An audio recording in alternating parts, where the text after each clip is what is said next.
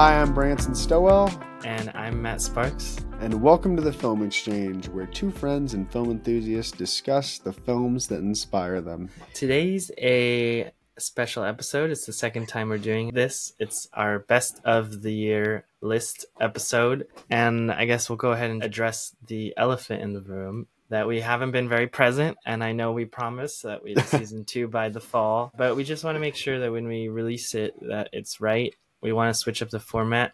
And we've been working on some things. We have some episodes recorded. Uh, we just want to make sure that it's in the right place and we're ready to have a rhythm by the time we start releasing. But best of list, we couldn't wait for that. No, And to be totally honest, I haven't seen a ton of movies this year. In fact, I've only seen 15 movies released in 2023. Usually it's around December, January, February where I really start to see the movies of the previous year and form an opinion because that's when most of the films are hitting the theaters for award contention and things like that. I listen to Pitchfork's podcast on their best of lists for for music and albums. And I like how they framed it. They said that when they're curating their end of the year list, they look at it more like curating an exhibit in a museum. So it's not necessarily the films that, at least for me, I enjoyed the most, but it's more like the ones I think had the most impact on me and had the most impact this year. Especially if you've been listening for a while, it gives you a little bit of a personal insight into kind of our taste. So we just looked. Branson started the list last year, so uh, I guess I'll kick it off this year. Uh, For my number five, it was a tough choice, but I ended up going with Spider Man Across the Spider Verse. I just think it's brilliant and it's pushing animation forward and uh, really pushing the superhero genre forward. And especially this year, which was pretty stale as far as superhero movies go, DC and Marvel both had bad years. I think they have a lot to learn from from the Spider Verse. I think kind of the reason I was a little Yeah. bit hesitant is because uh, with the VFX workers voting to unionize, there are a lot of articles about them being overworked on this film and like pushed their, their breaking points. That's what was kind of like knocking it down the list for me. But despite those things, I still think it's a, a great film and super fun. And I will watch it again multiple times, I'm sure. Did you feel like it was significantly better than the first one? I think maybe the first Or one had a, maybe better writing for our lead, but I feel like the f- second one is just as inventive, if not more inventive. Yeah. And so, your what's your number five? Okay, so my number five pick on the list is a film that technically was released uh, in 2022, although it didn't come out in the States until 2023.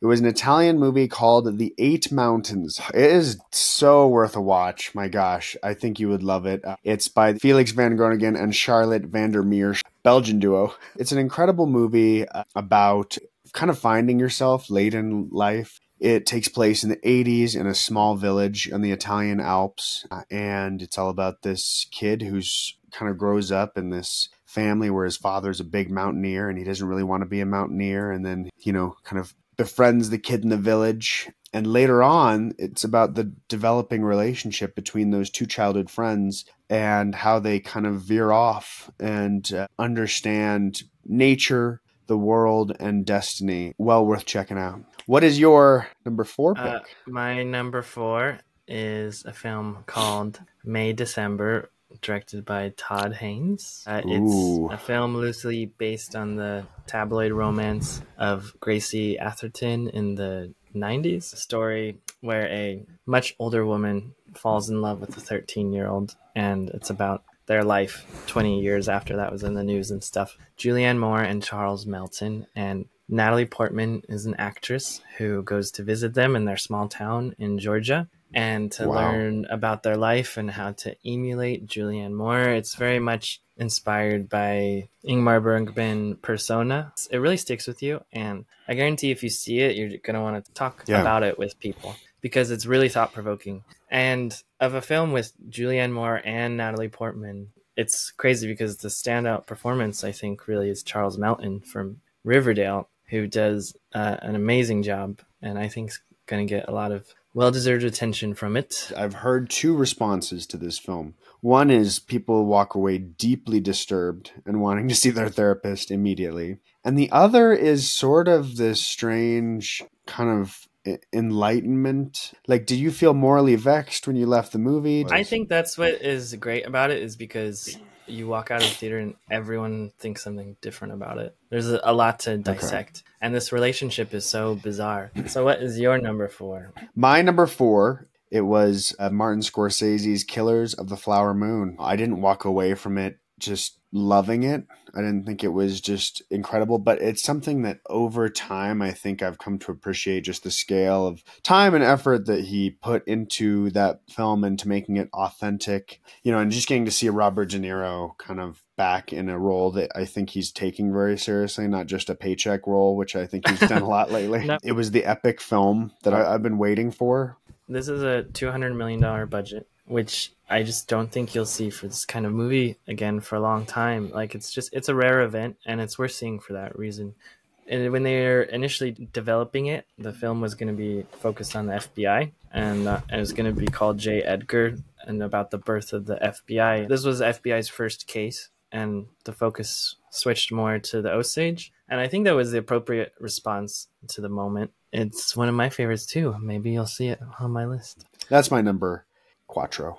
What is your number three? My number three is Anatomy of a Fall, directed by Justine Triet. This film's been getting a lot of buzz this year, but I think it's most definitely worth seeing. Sandra Hüller is the lead. It's a crime drama, like a courtroom drama. Sandra Hüller from Toni Erdmann, who I love, and when you leave this movie, you just want more and more of her. It's like career best performance and you're just glued to the screen on the edge of your seat for again three hours. But it's definitely worth seeing, and I highly recommend it. It does live up to the hype. I imagined it when I was reading about Anatomy of a Fall as a little bit more of a murder mystery, but what I love about it is it is so much more about the marriage and the relationship yeah. in the film and that becomes so much more interesting to dissect than any dead bodies that you know we come mm. across. What what is your number three? My number three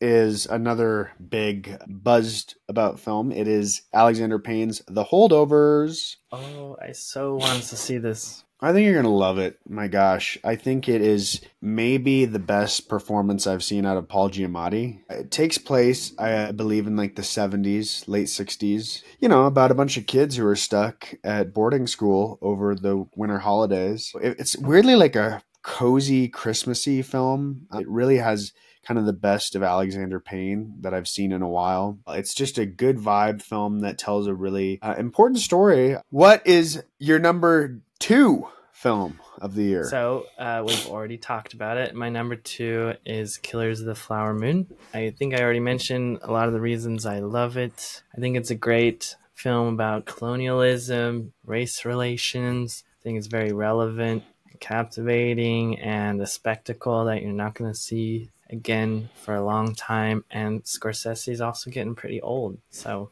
I don't know how many more films he has left in him. And I'm very glad he gave us this one. So, what's your number two? My number two is a little British film called A Scrapper by a first time director, Charlotte Regan.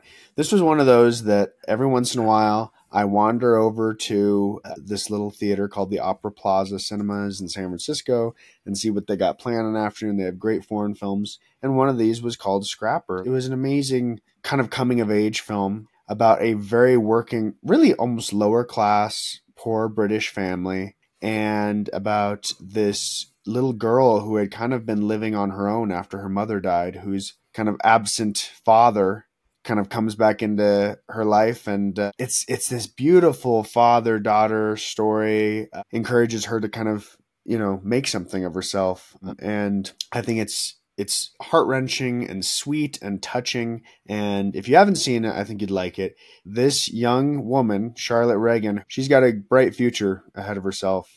And I thought it was just an incredible film, and I would love to elevate it to as many people care to see it. Before we get to our number one, I think we want to discuss a couple honorable mentions that should have made the list, just were right off and I do think that there's a few on there. And then I think we both have a dishonorable mention that we'd like to throw out there, um, which would be kind of fun um, to see. Let's start with dishonorable mentions so we keep it positive toward the end. One film I was so excited to see, and a filmmaker who's made brilliant movies up until this point, and some argue this film is brilliant, and I don't necessarily disagree. But I think it's absolutely a waste of time and will leave you feeling depressed and like you just got pooped on. Is Beau is Afraid by Ari Aster. Mm. It's a big, epic piece of poo. And there's a lot of amazing elements and amazing parts of it. Or you walk away feeling like you just saw a grown man throwing his poop at the wall and like Oh, making man. you feel like shit on purpose. And I did, and he achieved what he wanted, and it was sufficingly dreadful. And maybe in that way it is brilliant. And then I guess of the other ones, it's following a trend of disappointment. Elementals was pretty disappointing and just Yeah. very average and just it's sad kind of seeing the direction the Pixar's going.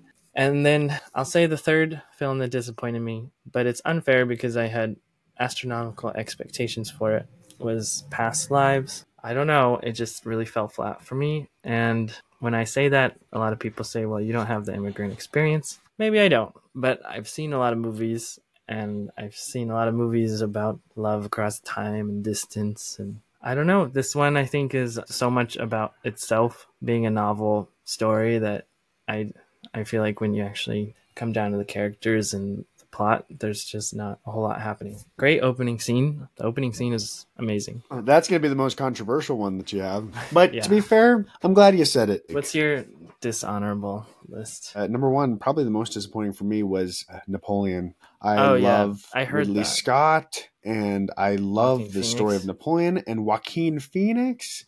And the, the first images, the cinematography that came out, the budget that they had, that was another big Apple investment. I thought this was going to be the Kubrick film we never got back in the day, you know, because Ridley Scott's the guy who still has the license to do amazing period pieces and the sets and the, the Mhm. production scale. And it just ended up being so few bits of that. I'm just frustrated with Ridley Scott.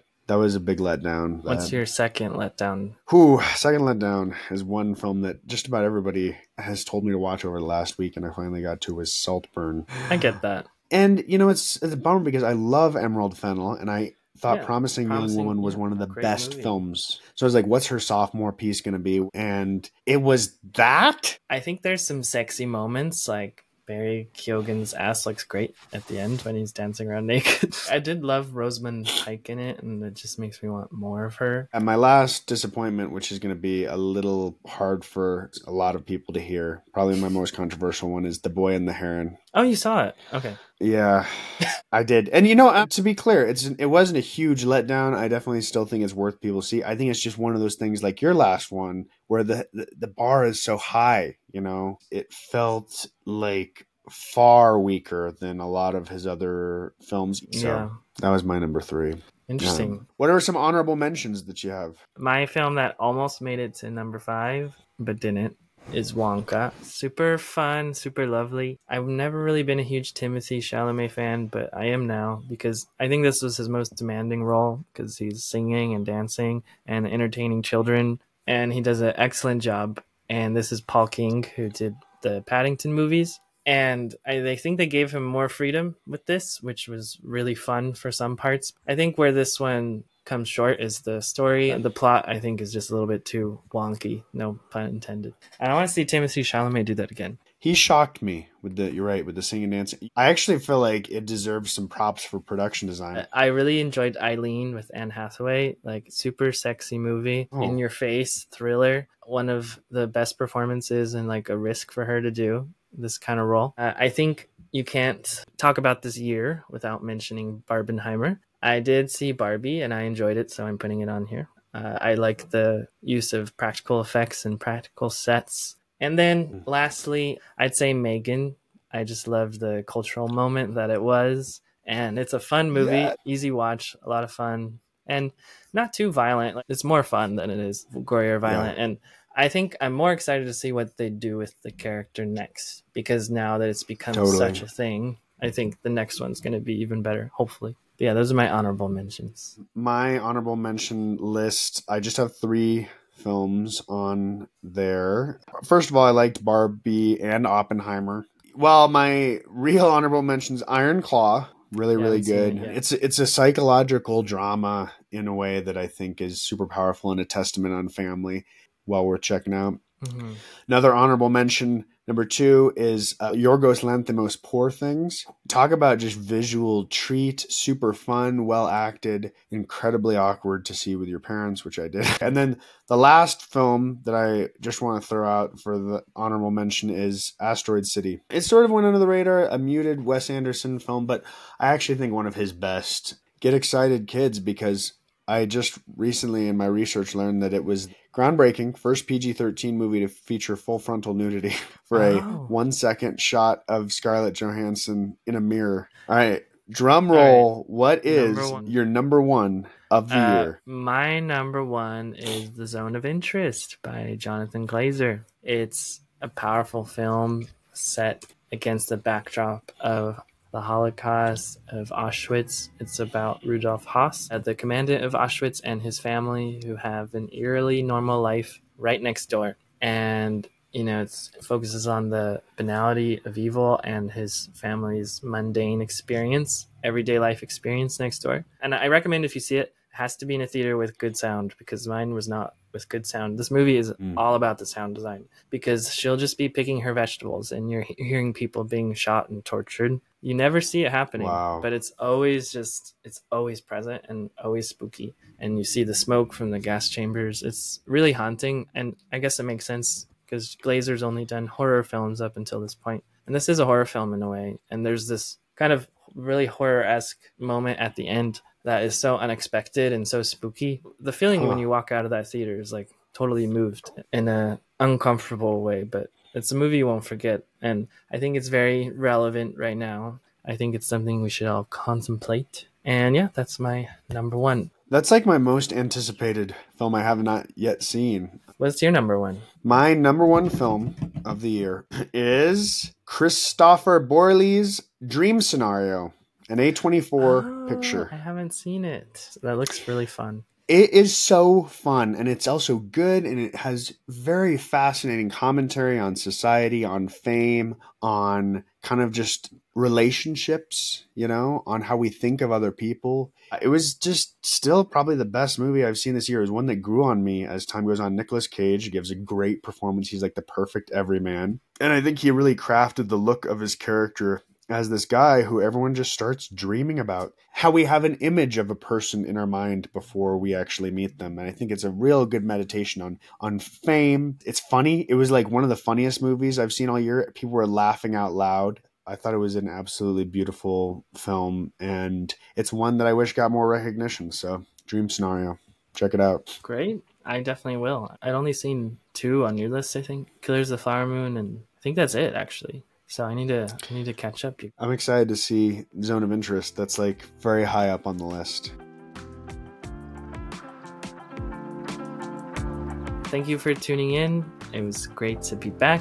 And like we mentioned, we are taking suggestions and uh, looking for listeners' input on how to switch up the format and do new things. We want to deliver what you want to hear. So feel free to reach out to us on Instagram and Twitter at Film Exchange Pod, all one word. And we'll be back soon, I promise.